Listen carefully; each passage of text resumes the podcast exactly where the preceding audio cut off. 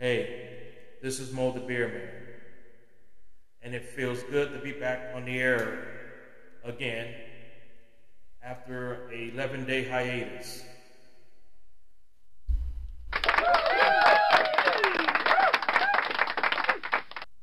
I felt compelled to come back on the air on a temporary basis because of what's happening and the demise what's going on in America today. So, without further ado, today podcast is on brawl erupts between teens and the NYPD cops. Now, you know what? I'm pretty sure all of you have saw this video New York subway station where the cops was trying to arrest this idiot teens because they jumped the turnstile. This video made me sick to my stomach.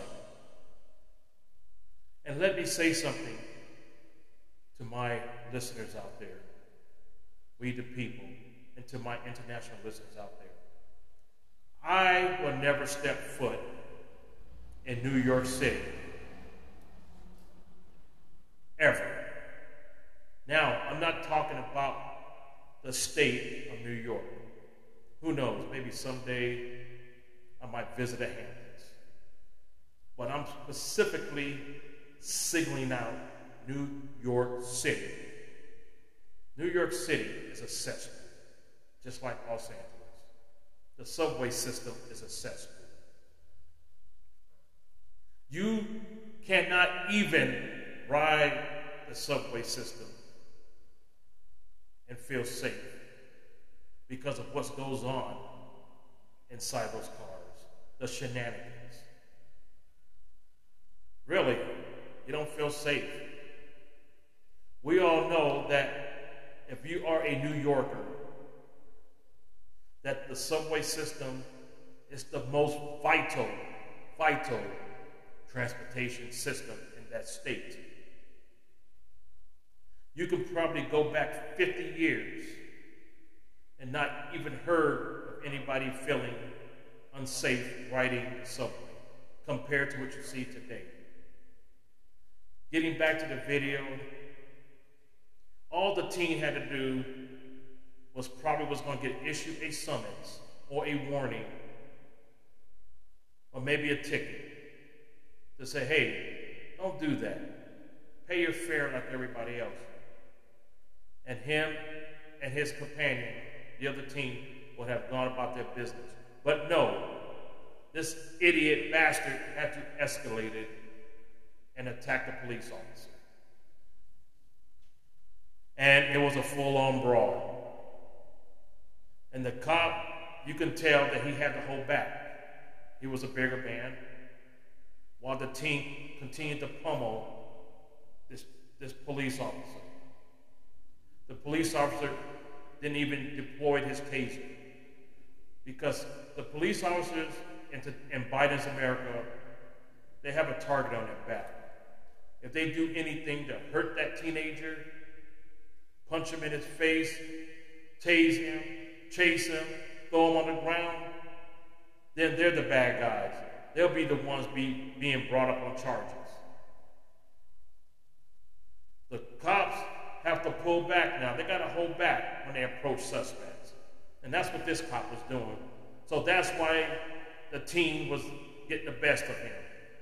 Because the police officer held back And then you had his idiot female who friend or girlfriend or companion was also punching a police officer, and even the female officer tried her best. And this does not look good, especially for our international communities who might want to make a trip to New York City, who might want to experience riding the subway system. But after seeing this video and seeing that there is no law and order in New York City. The criminals are running the same asylum there. That is why New York City, once one of the greatest cities in America and probably in the world, because of the diversity, Broadway, the lights, the atmosphere, the nightlife, Broadway is no longer the case. So let's talk. Let's get on with it. After the brawl with the New York police officer, this idiot was released from jail the next day because of the cashless bail system. And remember, this, this idiot kid, this 16 year old teenager, has been in trouble with the law before. So he is no stranger to law enforcement in New York City. He was just arrested last year. And he still gets all the breaks by being out in the streets. Before I go on, I'm going to pair this to one other incident. The Capitol 6 peaceful protest, where you have this one guy, a black conservative, who picked up a stick and swung at a police officer, which was wrong. He should have never picked up that stick and swung it at one of the Capitol police officers. But this is where the two-tier justice come in. Because this guy was probably a Trump supporter, a conservative. He just got convicted, and now he is serving 63 months in prison.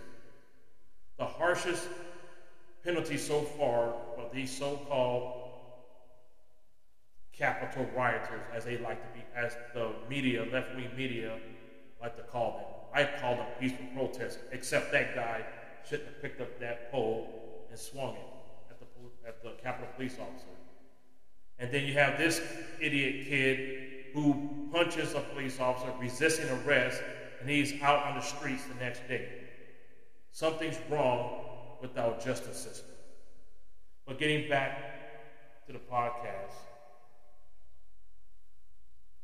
this all started when the police approached two idiot teens, a boy and a girl, about skipping on their subway fare. The officer told the idiot pair to leave, and that's when the idiot boy started to get aggressive, and that's when the bloody brawl started. It ensued, and it was on. The subway system in New York has become a jungle, and this violence is happening under the watch of Eric Adams. As you notice, I left this title. All these two idiots teens had to do was comply, get your summons, and be on your way. But no, they had to be tough. He had to be tough and try to fight with police officers because they know that it's a blue state.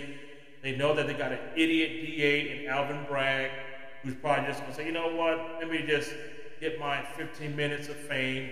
Let me fight with this cop. Because I know I'm going to be out in the streets within 24 hours. And sure enough, he's out in the streets within 24 hours. It's, it's, it's very sad. Very sad. But he had to escalate it.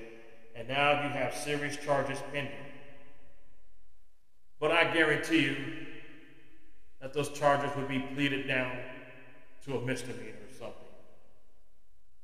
Now, here's the sad part about this you had two witnesses. Now, one of the witnesses who recorded the video said that the officer got physical first with the team. And the other witnesses, the other witness is concurring with the witness. So you can tell that these two witnesses are anti-cop. You know, they're probably Black Lives Matter supporters or something. But I saw the video and I didn't like what I see, seen. And he's out in the streets. But a conservative would have did the same thing. They'll throw the book at that person. New York City is not a fun place to be anymore. And that's sad to say because I always personally wanted to go to New York City myself to experience that vibe. But you can count me out now. I won't step in that city until you get a new mayor, new governor, and new leadership. If we can get somebody like Giuliani, Mayor Giuliani, back in there, I guarantee it'll be a different New York City. But like I said, I'm pretty sure everybody in America and around the world saw what happened. So I will, so I will conclude this podcast and say, God bless the people, the good people of New York City, because you don't deserve this. You deserve to be able to ride the subway in peace and feel safe. God bless America, and God bless our military.